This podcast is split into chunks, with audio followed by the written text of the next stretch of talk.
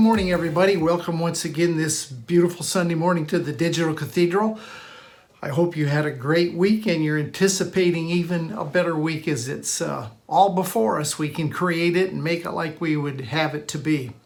I spent the last month, I spent all the all the Sundays of May, which was five Sundays, planting seeds about your I amness. And I realized that when I started that, it was going to be something relatively new to many of you here at the Digital Cathedral. And we're just beginning to dive deep into that area and to make some discoveries that I think are vitally important to our development as we manifest as sons and daughters of God on this planet. But what I, I want to do uh, for the next three Sundays, I want to make sure that we remain very grounded in our Christness. I know when I get into some new areas like I amness or identity as divinity or the Christ is us life, I break off into some new areas that really grace takes us to. When you begin to, to go uh, broad and deep in grace, it's going to take you into places that maybe you've never been before. But in going to those new places, I never want to forget what our foundation is. I never want to forget what it is that the Christness in us is building not only individually, but as a corporate community. I feel with all of my heart that you and I in this digital cathedral that we have a hold of something that's bigger. I'll just say it's bigger than me. I know that for sure.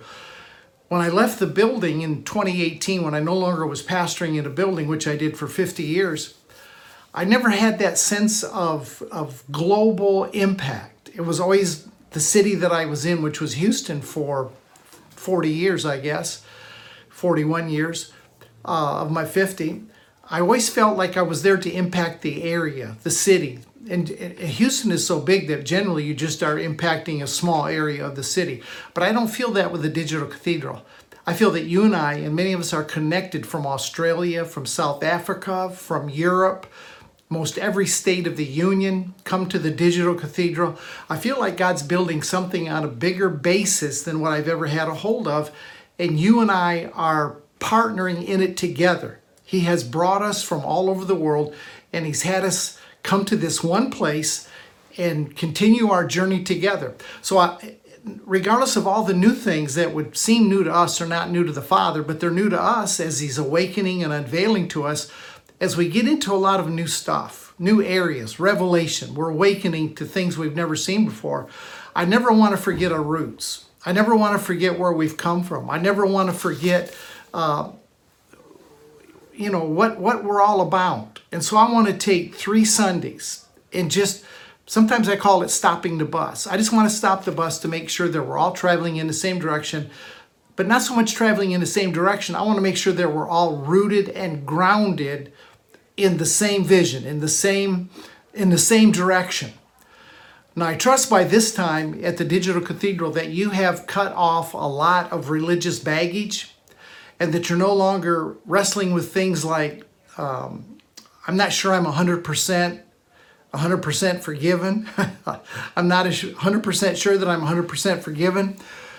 Or you've stripped off that baggage that says it's your duty to serve the Lord or how about the one that if you don't live an overcoming life and you don't live a sinless life, that somehow he's going to blot your name out of the book of life? I hope a lot of that religious baggage is already gone. Or that you think following Jesus means that you have to give up a lot of things. If you were with me at the Digital Cathedral, you'll find that we just kryptonite all of those, all of those uh, ties and cords and bonds that we brought into the Digital Cathedral from religion. So we're going to kind of flip the coin on those things that we should have stripped off, and we're going to look at some things that He is building into us individually and as a community. Because what we are individually ultimately will determine what we are as a community. If you want to change a community, you change the individuals. So the things that God is working within our lives, the things that God's working in me and working in you, working in us individually, also is going to show itself in the community. So we're going to take a couple of weeks, and I want to I want to talk about the highlights of what I see uh, being generated within us. Okay, individually and as a community. And this is probably going to take me two weeks, and I want to talk one more week on really solidifying what it is that we're, we're doing in the foundation of the whole thing. So let's start this morning over in Second Corinthians chapter 3 and verse 18. Very familiar scripture. I use it every now and then. But when we study um, divinity as identity or we're getting into our I amness, and please don't let terms confuse you. I know that if you do any reading in metaphysics, or even if you read some New Age writers, some of the things, the terms that I use may correlate to them. And this is why I, I'm, I'm taking a couple of weeks to remind us what our center point is, where we're grounded. And this is what this is what I'm doing this week and next week and, and probably the following week as well. We're just talking to make sure that we know where we're grounded, where some of the metaphysical writers and New Age writers move off into things that may sound familiar, or you say, boy, that sounds a lot like we're, we're doing at the Digital Cathedral but they're not Christocentric, I'll guarantee you. I don't know any metaphysical writer, and you may know some, you may know no one, uh, that is really Christocentric and pure radical grace. So we're going to look at look at some things that I think are extremely important. 2 Corinthians chapter 3 verse 18 is a good verse to work off of. It says this, "But we all with an open face, beholding as in a mirror the glory of the Lord, that we are changed into the same image from glory to glory. Now, what that verse is saying is, is that we need to fix ourselves on the glory of the Lord. Do You know what the glory of the Lord really is? It's His magnificence, it's His excellence, it's His majesty, it's His preeminence, it's everything that He is. Everything that He is com- it, it composites itself in His glory. The absolute, perfect, inward, personal excellence of the Christ. That's His glory right? His magnificence, his excellence, majesty, all those things. Now here's here's here's the thing. The verse says, as you look at them, as you look at his glory, without a veil, without any covering, without any religiosity, as you look at, at his glory, that you are going to be changed into the same image, that you're going to be changed into what you're looking at. Now, what strikes me in that verse is that there, he's not talking about effort. He's not talking about work. He's not talking about religious hoop jumping.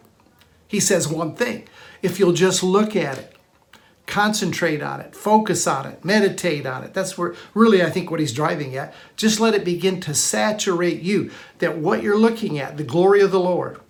And the more you ponder and meditate about his glory, the deeper it goes, the more you see. And the more you see, the more you become. And that's where, that's kind of really where we're at right now with our I amness and identity as divinity and the Christ as us life. We have looked at the Christ long enough that what he is, is not becoming very recognizable in us.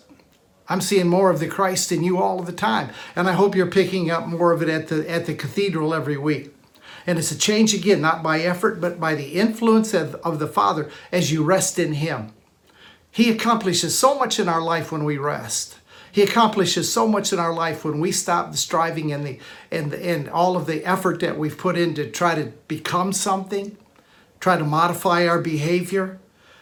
What what's the potential?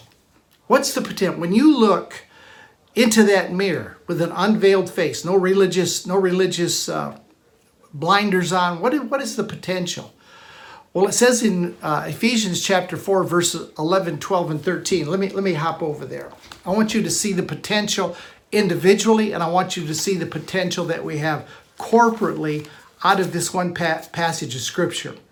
Ephesians chapter 4 and verse 11 says this And he gave some to be apostles, prophets, evangelists, pastors, and teachers for the equipping of the saints that the saints might do the work of the ministry and for the edifying of the body of Christ. So he's talking about a work that is done corporately. Till we all come to the unity of the faith, the knowledge of the Son of God, to a perfect man, to the measure of the stature of the fullness of Christ. So, what's the potential that we have individually? Now, he, he draws this in. I like the way that he draws it in, individually and then corporately the potential that we have, and this is what we're shooting at with I amness and identity as divinity, it's to bring us, first of all, individually to the measure, this is big, to the measure of the stature of the fullness of Christ. Remember what Paul said in Colossians? That in Jesus dwelt the fullness of the Godhead bodily. In verse 10, you're complete in Him. So what Paul is saying here in Ephesians is that the potential we have in looking into this mirror and meditating and seeing the glory of the Lord, which is going to change us into the same image, it will ultimately bring us to the measure of the stature of the fullness of Christ. Then verses 14, 15, and 16, he talks about the connectedness that we have. Look at verse 14 that we should no longer be children tossed to and fro and carried about with every wind of doctrine by the trickery of men in the cunning craftiness of deceitful plotting, but speaking the truth in love, that we may grow up in all things into Him who is the head, which is Christ. So we grow into the head, from whom the whole body, that's you and me here at the Digital Cathedral, from whom the whole body, joined and knit together by what every joint supplies. Every one of us here at the Digital Cathedral have a part to play in this. The comments you make, the sharing of the video. Uh, maybe you have a, a, a, small Bible study group that you show this, this teaching in and then you lead a discussion. Or I have no problem if you take what I teach, outline it, add, add your own meat to the skeleton, put your own personality, your own verses in it, if, what you see, and teach it if I can do if I can say something at the digital cathedral that will inspire you or bring a revelation for you to do something and carry it further, I'm all for it. Believe me, I I, I won't feel bad at all if that's what happens.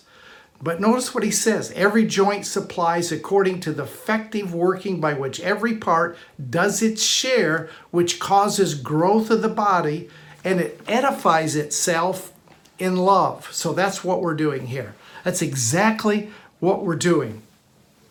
So it starts when you have an encounter with truth himself. When we have an encounter, all of us had an encounter. We had an encounter with grace. We had an encounter with the revelation of the finished work of the cross. And it and it transforms us when you have an encounter. Just ask Paul. Paul's whole life flipped when he had an encounter. So what does a hyper radical grace person and ultimately a community look like? What, what, is the, what is the Spirit of God today building into our lives and what is He building into our community? We read in Acts chapter 2, verses 42 to verse 47, how radical it was in the book of Acts. And I'm not saying in any way, shape, or form that what we're going to be doing is duplicating what they did in Acts. That was for them at that time in that season. But I do think that the, the digital cathedral and you and I who come regularly, that we're going to reflect a community that is just as radical. Right? So what I want to do, I want to name some things. I want to present to you some things that I think that we need to keep in, in the forefront of our thinking as people and as a community point forward as we study I amness, as we study more about our identity as divinity, as we study more about the Christ as us life, as grace broadens us out, as grace takes us deeper, as we get more revelation of the finished work of the cross, as the Father's unconditional love for us expands, we need to understand some things. How, how will we look individually and as a community? All right, number one, I think will be this we will manifest Jesus and nothing but Jesus. I'm a Jesus guy. If, if you, listen, if you've outgrown Jesus, you're not going to be happy at the Digital Cathedral because I'm going to talk about Jesus Sunday morning and Wednesday night both. I'm just, that's me. I'm a Jesus freak. I, I look to Jesus for a lot. He is the sole focus. And if, and if we're building a, a community that will reflect Him, and become manifested sons of God after the pattern son, then he's going to be at the forefront. It's going to be evident, it's going to be obvious, it's going to be clear and plain. The pattern of the life of Jesus will be the pattern of our lives and the pattern of our community. I think the greatest need that our world has today is to get a full, unrestricted revelation of the Christ that dwells in them. They have no idea. They have no idea. They go to church every week. They get no revelation of the Christ that is within. I mean, what, what I'm saying here is exactly what Paul said. Paul said in 1 Corinthians chapter 2, this has got to be the heart cry, I think, at the Digital Cathedral. 1 Corinthians chapter 2. And let me just read what Paul said uh, about, about uh, manifesting nothing but Jesus. 1 Corinthians chapter uh, 2, and let me pick it up in verse 2. He says this For I determined not to know anything among you except Jesus Christ and Him crucified. I was with you in weakness, in fear, and in much trembling, and my speech and my preaching were not with persuasive words of human wisdom. See, it doesn't depend on that. But it came in demonstration of the Spirit because of the focus the man had on the Christ. He says in verse 5 that your faith should not stand in the wisdom of men, but in the power of God. So he, he says right, right off the bat, verse 2, he said, I, I don't want to be known for anything except Jesus Christ and Him crucified. I determined not to know anything. That's that's the focus. That's the forefront. And that revelation of of of keeping Him in the center is going to produce people that are led by the Spirit. You have to be. If you emulate Him, if He becomes the pattern, you adapt and you grow into the glory that you're looking at, you'll become very sensitive in spirit. You'll no longer live your own life, but Christ will live as us. And we will eat from one tree, as Jesus and Paul did. We'll eat from the tree of life, and we'll live from a right identity. And you know what? Most of all, first Adam, first Adam will no longer have preeminence over last Adam. I really wear out with religious people that exalt the power of the first Adam and his impact on humanity over the impact of last Adam. Everybody's a universalist when it comes to first Adam. They think first Adam blew everybody out of the water. But when it comes to Jesus, then all of a sudden you have to do something, you have to have faith, you have to make a request, you have to live a certain way for, for the last Adam to have any impact on your life.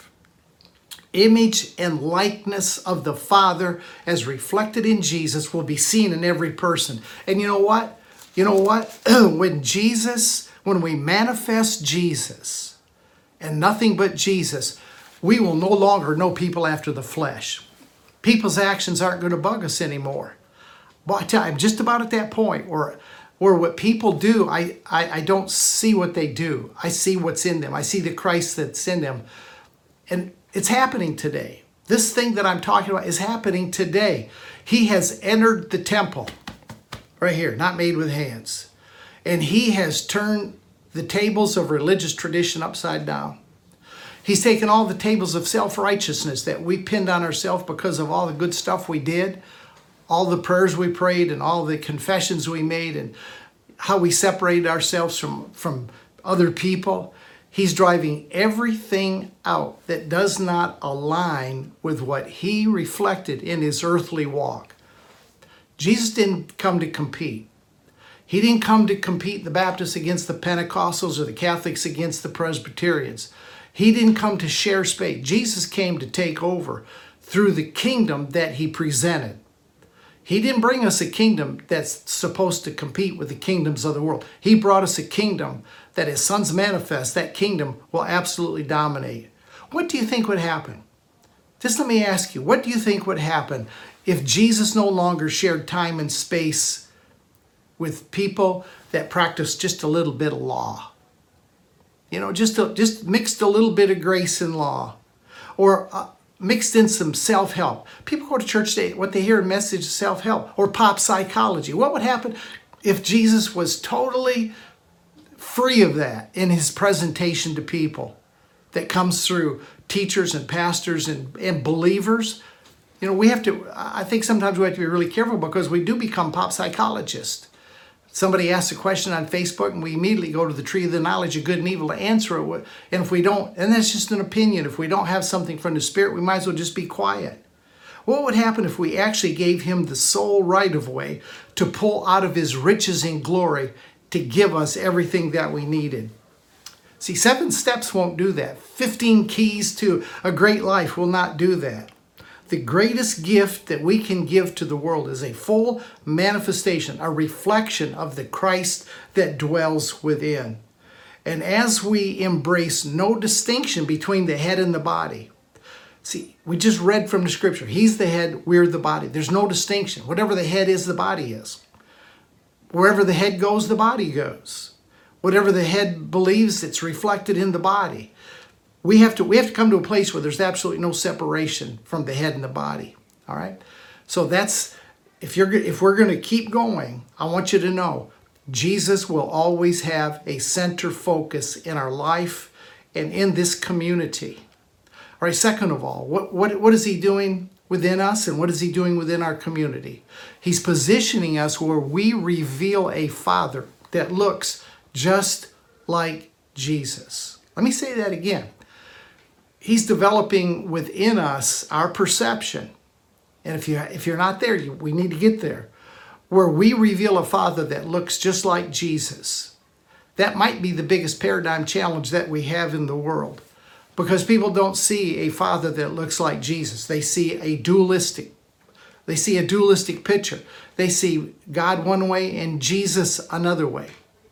And so for generations what we've done in the church is we have mixed an Old Testament God with what Jesus said the Father was like. And the church has tried to take verses from the Old Testament that showed an angry, judicial uh, God that would order the annihilation of babies and entire cities, that would rain down fire and judgment, and tried to try to fit that with with a reflection of Jesus, tried to fit it like a jigsaw puzzle, take verses from the old verses from the new and try to make it work. There there is no puzzle to fit together. They don't fit together. There's a scripture that needs to be fully embraced and accepted. And this is one of the this is one of the scriptures that we need to highlight because you and I need to reveal a father that looks like Jesus with our lifestyle, with our words, with our actions. And when we do, you know what? We will act different toward people. We become like the God we serve. I, I don't have to be around people very long before I know what kind of God they have. If you're judgmental, harsh, dictate after people, want people to measure up to a standard, I know what kind of God you serve. You serve a God of the same of the same ilk, right? Here's a verse from John chapter 6 and verse 46. This is this is one of those verses you probably ought, ought to highlight and uh, take your pen and underline because this is this is a potent verse. John chapter 6 and verse 46. And we'll read a couple more verses that reiterate this. John chapter 6, verse 46, Jesus said this Not that anyone has seen the Father except he who is from God. He has seen the Father. Now, notice what he says. Not that anyone has seen the Father. Moses didn't see the Father. Elijah didn't see the Father. Jeremiah didn't see the Father. Isaiah didn't see the Father. John the Baptist didn't see the Father. Jesus says it specifically. If you want to know what the Father's like, you better look at Jesus. We need to present a Father that looks and acts like Jesus. If you see an act in the Old Testament that is not manifested, listen to me, that is not manifested in the life of Jesus in the Gospels, then don't believe the account in the Old Testament. I'm sorry if, if that shakes you the Bible is not inerrant. It is full of, of man's views and opinions. And in the Old Testament, they were seeing through a glass darkly, they were seeing dimly. Jesus came. Jesus is the only one. Let me just say it real, real simply. He is the only one who has seen and accurately reveals the Father.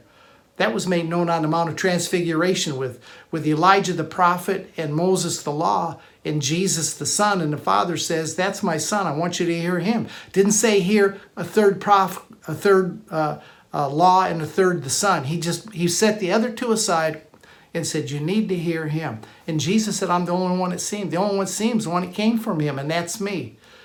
Jesus came. I think one of the main missions of Jesus he came to clear up every misrepresentation, every false picture that, were, that was created by fear and mistrust that has crept into the church because of what we have read in the Old Testament.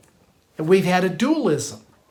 We've seen God and we've seen Jesus. And we've accepted God one way and taught Jesus another.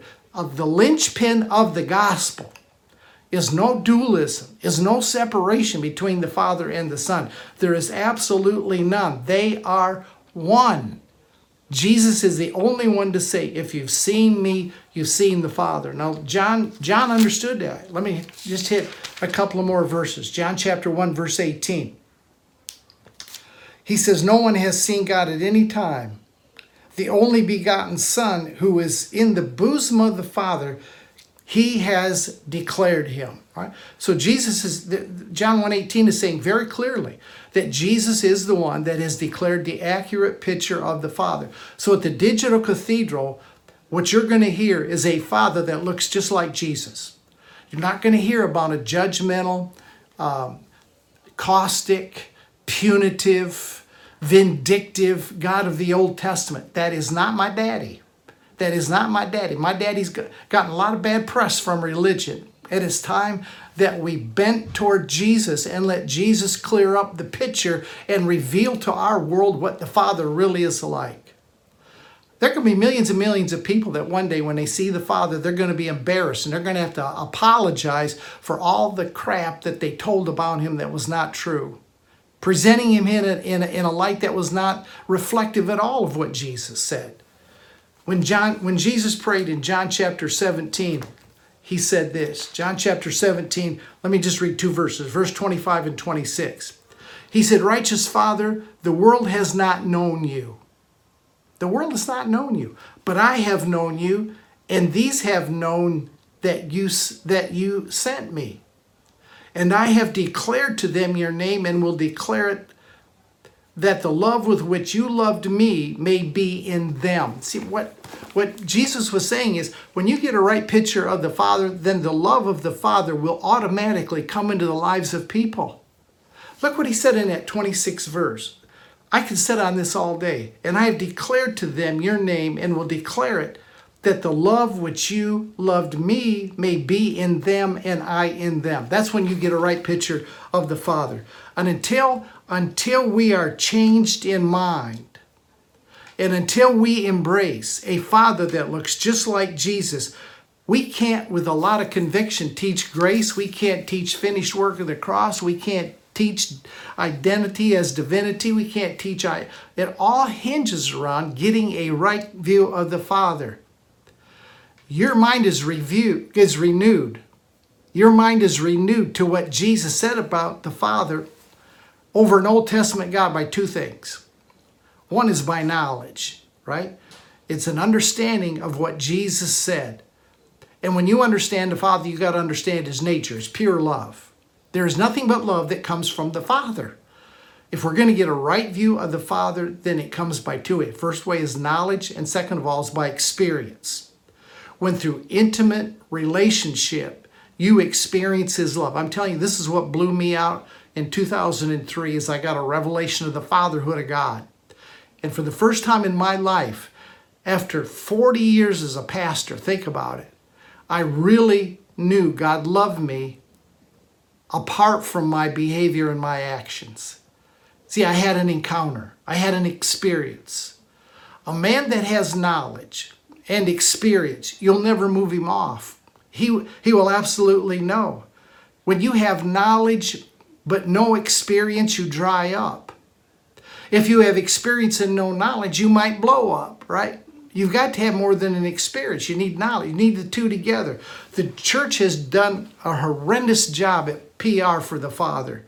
We've presented him in, in, in a really bad light. We've maligned him. We've misrepresented. We've shown him in a false light.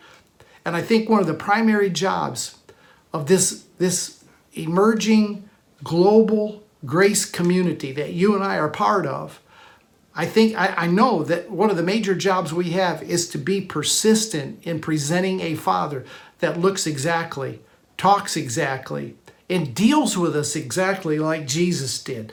This is the game changer. Until until the world has the right perception of the Father, we're not moving too far. So the only way they're going to get that is through our representation of it. The way the disciples got it was through the representation of Jesus. And the way our world is going to get it is through our representation. But we can't represent it till we're fully convinced of it. So this is what God's working in us. And we're never going to move from that. We're never going to move from presenting a father that looks like Jesus.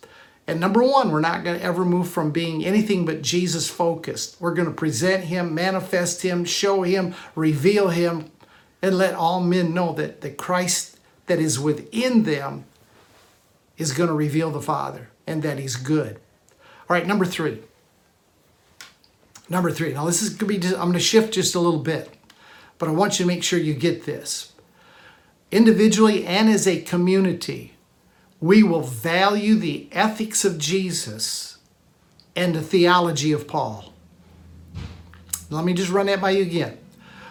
We're gonna we're gonna value the ethics of Jesus and the theology of Paul. Why do I say that? Why do I say that? All right, let's look at a verse. Matthew chapter 15, verse 24. Matthew chapter 15 and verse 24. I want you to get this, and I don't want you to ever forget it because this is this makes for a good hermeneutic or a, help to interpret scripture. If you don't understand this, you're going to try to make everything that Jesus said be be be to you. You're going to try to personalize everything, and it's not to you. Look what Jesus said, Matthew chapter 15, verse 24. He answered and said, I am not sent. I am not sent except for the lost sheep of the house of Israel. Who is that? That's the Jews. Jesus came to the Jews to show them the futility of the law and the need of a Savior. Everything Jesus said, it can be for us. We can pull a lot out of it. But listen, it is not to us. What Jesus said was to the Jews. In fact, Jesus, Jesus a lot of times on purpose skirted around Gentile cities. He, he did not he did not go to the Gentiles. He handpicked Paul to go to the Gentiles. He handpicked Paul to come to the Gentiles and present the gospel. In Acts chapter 9, let me give you just a couple verses here because this is such an important distinction, and you and I have got to begin to where we understand that and we, we begin to read the, the scriptures with that understanding. Things Jesus said can be for us, but I'm telling you, it was not to you. Acts chapter 9 and verse 15. The Lord said, Go, for he is a chosen vessel of mine, speaking about Paul, to bear my name before Gentiles, kings, and the children of Israel. That was Paul's charge. Then we find in, uh, all right, just let me hit it again. Verse 22. But Saul increased all the more in strength and, and confounded the Jews who dwelt in Damascus, proving that Jesus is the Christ. Verse 23, verse 20, um, yeah, verse uh, 22. Now, after many days were passed, the Jews plotted to kill him. Now, come over to Acts chapter 22. I meant to go there first. Acts chapter 22 and verse 21. I want you I want to nail down for you who Jesus was sent to and who Paul was sent to. 22 21. For he said to me, Depart, for I will send you far from here to the Gentiles. That's Jesus speaking to Paul. Then we find in Galatians, this thing begins to take a little bit of shape. And this is important to understand as well, because when you read some of the other writings of Peter, James, and John, you need to understand something. In Galatians chapter 2 and verse 9, and when James and, and Cephas, which was Peter, and John, who seemed to be pillars, perceived the grace that had been given to me. They gave me and Barnabas the right hand of fellowship, watch, that we should go to the Gentiles and they would go to the circumcised or they would go to the Jews. This is why when you read some of what James, see, James talks about faith without works is dead. Paul talks about faith apart from works. There's a different audience. There's a different there's a different group of people that they're ministering to. James starts his book out and says, "James, an apostle of the Lord Jesus Christ, to the 12 tribes which are scattered abroad." He tells you right up front, this is written to Jews. This is written to Jews. Peter, James, and John, you have to understand something. They were working with a generation that lived on both sides of the cross, Jews. They were trying to transition the Jews from law to grace. And in doing that, it's just like, I'm, I'm, just going to shoot you straight. It's like Joseph Prince, Andrew Wommack, and others that teach a mixture message. The only thing sometimes you have you have to teach a mixture to get people out of religion and get them moving toward grace. And I thank God for Joseph Prince. He's a bridge. I, I, he was a big bridge for me when I first began to see this message of grace. I read everything Joseph Prince I could get my hands on, but there came a time that I began to see that it's a mixture. He still teaches tithing, he still teaches you know, different things. I don't want to get into it, but there comes a time that you outgrow that. All right, Peter, James, and John were the Joseph Prince of their day to the Jews. They were bringing people out. They were ministering to a transitional generation where Paul was sent straight to people that had no background, had no religiosity, uh, so to speak, in Mosaic law to try to overcome. So there were different audiences. There's four blocks of scripture that I think will set your life and theology in good stead. Okay? Remember now, Jesus, with Jesus, we value his ethics, we value his moral teaching.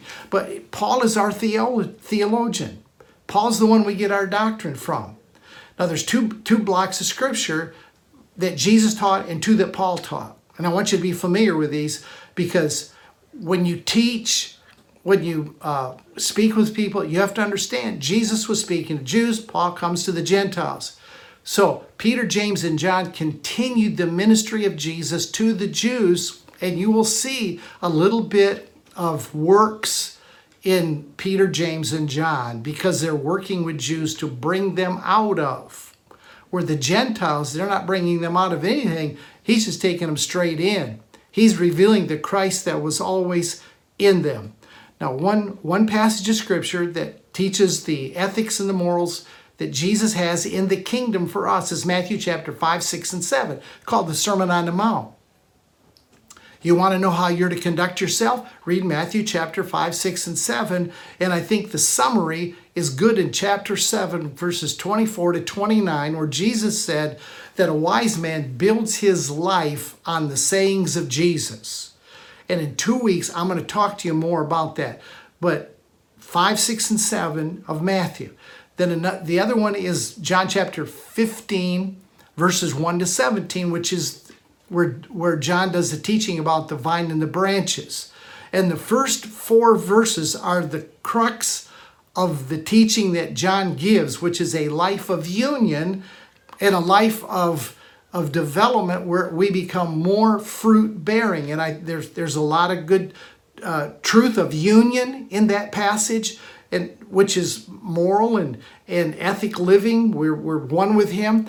And also in the Sermon on the Mount. Now, when it comes to Paul, there's there's two there's two good passages. One is Romans chapter 5, and I want to read these of Paul because this this is the theology and when you when you understand that Paul went to the Gentiles. Here's what happens a lot of time. This happens on Facebook a lot. You say one of the truths of Paul that's very inclusive, very inclusive, very universal in its approach and immediately somebody will try to con- uh, contradict it or neutralize it with something Jesus said. See, but it's different audiences. We don't rightly divide the word. We don't rightly divide that Jesus, Peter, James, and John went to the Jews, Paul comes to the Gentiles. Paul and Barnabas went to the Gentiles. So when Paul writes to Titus, he's writing to a Gentile. When he when the other guys are, are speaking, they're speaking to the Jews. John, John, first, second, third, John is, is speaking to people that are coming out of Judaism. So you have to understand it when you read it. But here's here's good theology. You want good theology? Let me give you some of Paul's good theology in Romans chapter 5. You know what? And even Paul grew in his theology. Paul, there's a different Paul that writes as his letters progress. Watch this. Romans chapter 5. You want some good theology? I'm going to give you some good theology right here, verses 8 through 11. Romans chapter 5, verse 8. But God demonstrated his love toward us in that while we were sinners, Christ died for us. Much more than having now been justified by his blood, we shall be saved from wrath through him. All right, let's read on. Verse 10. For if when we were enemies, see, this is Paul's theology. If when we were enemies, we were reconciled to God through the death of his son, much more, having been reconciled, we shall be saved by his life. He just pulls all of the, there's no religiosity in it. There's no acts, there's no uh, hoops, there's no law in that, there's no mixture. He's just telling us flat out, man, you were, he came and reconciled you when you were an enemy. You didn't have anything to say about it. You know, it was no choice. It wasn't a free will. To, he did the work. See, now, somebody, you do that and say, well, yeah, but you know what Jesus said? You know what James said? You know, and they quote something that's to a different people group. He's our theologian. Right, let me come down to verse 18.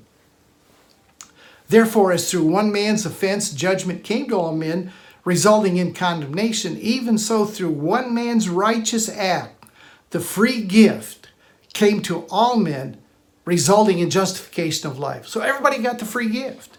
It's been direct deposited into your life. In the same way, see, Paul finally is the only one, and, and religion has trouble with this. Paul is the one that says, look, what first Adam did, last Adam nullified. He made it far beyond that. All right, let me just read on. Verse 19. For as by one man's disobedience many were made sinners, so also by one man's obedience many were made righteous. Same many. If you're going to make many unrighteous, then you're going to have to make the same many righteous through the second man. All right, verse verse 20. Moreover, the law entered that the offense might abound, but where sin abounded, grace abounded much more. You can see Paul's saying, guys, you can't out sin grace. You can't out sin grace. So that sin reigned in death, even so grace might reign through righteousness to eternal life through Jesus Christ our Lord. So that, that Romans 5, that is a tremendous theological passage that Paul lays out. Now, let me just give you one more. My time's getting away from me quick. Second Corinthians chapter 5. 2 Corinthians chapter 5 and verse 14.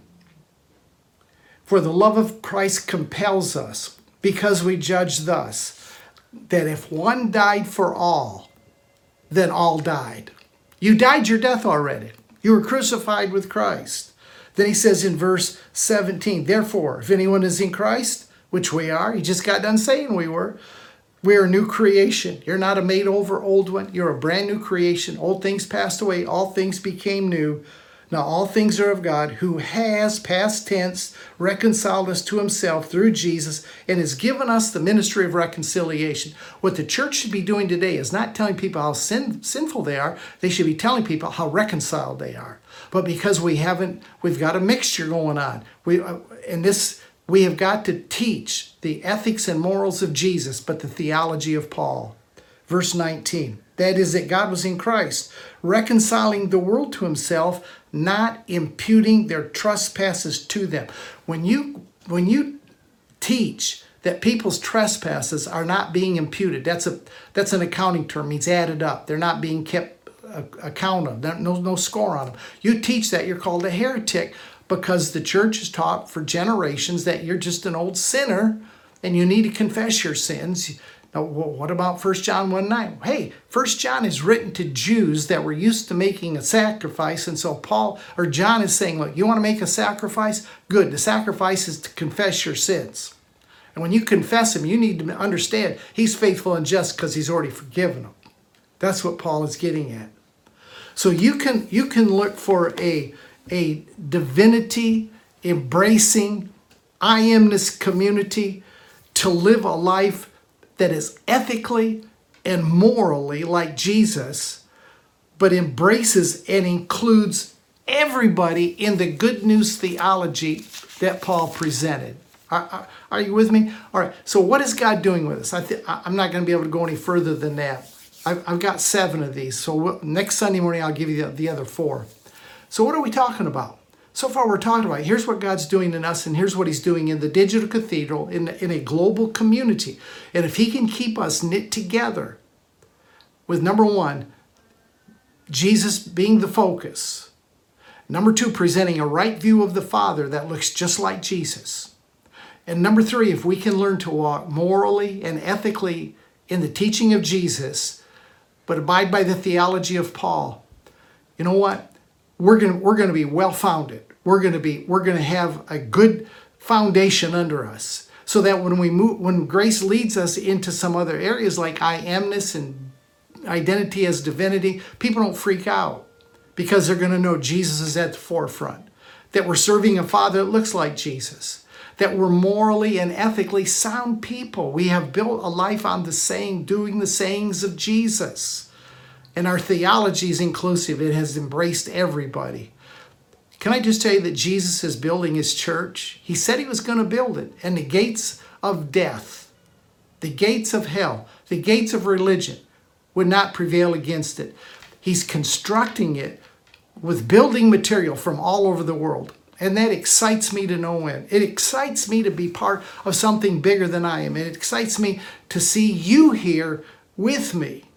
And I, I, I, encourage you all the time don't believe what I'm telling you. You need to get it for yourself because he's building a worldwide community and he's connecting us globally to other people that are hearing what we're hearing. That's the beautiful part of it. To them, it says in, in, in uh, what is it, Colossians 1.27, to them God willed to make known the mystery of Christ in you. That's what we're teaching. That's what we want to present to the world. You are a chosen, appointed, anointed generation, and we have come to the kingdom for such a time as this. I'm telling you, our time is now. Our time is today. And we need to realize it. We need, we need to put skin in the game. We need to, to make a commitment into not me, not what I'm doing, but into something that's bigger than us, into a, into a community that stretches around the world. Because listen, God's going to knit this much bigger. I have, I have a much bigger vision than what we're doing right now. And all it takes is, is people. I'm telling you how it works. You know, I didn't have a podcast for a long time. And God sent a lady that would do a podcast. I'd never written a book. And a lady said, God sent a lady that would help me to actually publish books, which I've got two Hell's Illusion and uh, Religion Busters and what, what's going to happen in your life as your as your net. And one lives here in Texas, and the other one lives in Australia. I, I've had other people that have said, "Let me help with this and let me do that," you know, and they've entered into. And I've got people right now that use the digital cathedral for small group teachings. That's wonderful.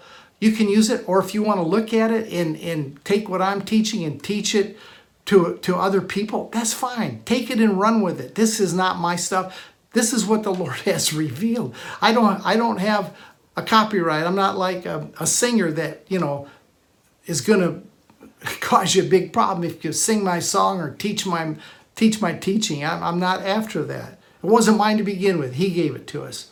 He's building a community. You're part of it. I want you to feel part of it. I want you to I want you to begin to get a vision for something way bigger than yourself. Wherever you're at in the world, wherever you're at in the world, God placed you there, and then He began to connect you to other people. Let's recognize that. Let's keep Jesus at the front. Let's present a father that looks just like Jesus. And let's learn to morally and ethically walk like Jesus. And let's get the theology of Paul down tight. And let's don't back up an inch on it. It's very inclusive, it's very anti religious. And you're going to have to expect pushback. You're going to have to get thick skin. You're going to have to understand rejection. And one of the things the Lord showed me when I was going through it a few years ago was this the people that got you to where you are today, thank God for them. But they may not be the people that get you to where you're going. The Father will bring people in and surround you with those that will help you to get where you're going. God bless you. Thank you for being with me this morning. Next week, I want to pick up on this. We'll just dovetail right into this with four, five, six, and seven. Uh, four more things that He's building into us, building into our community, that we can have impact as we teach and live out things like identity as divinity, and we begin to grasp our I amness and the power to create that is within us. Oh, this is going to get good. God bless you. We'll see you next Sunday. Don't forget Wednesday night, 7 o'clock, Don Keathley Ministry page, 7 o'clock Central Time uh, for the secret place. We'll see you then. Thank you for your prayers. Thank you for your monthly support. It helps a whole lot, more than what you probably realize. Uh, if you can't do something monthly, just whenever, whenever you're able to. And if you can't, that's fine too. You're part, you're part of the family. You're included no matter what. Love you guys very much. And you're, you're an intricate part of my life. We'll see you next time.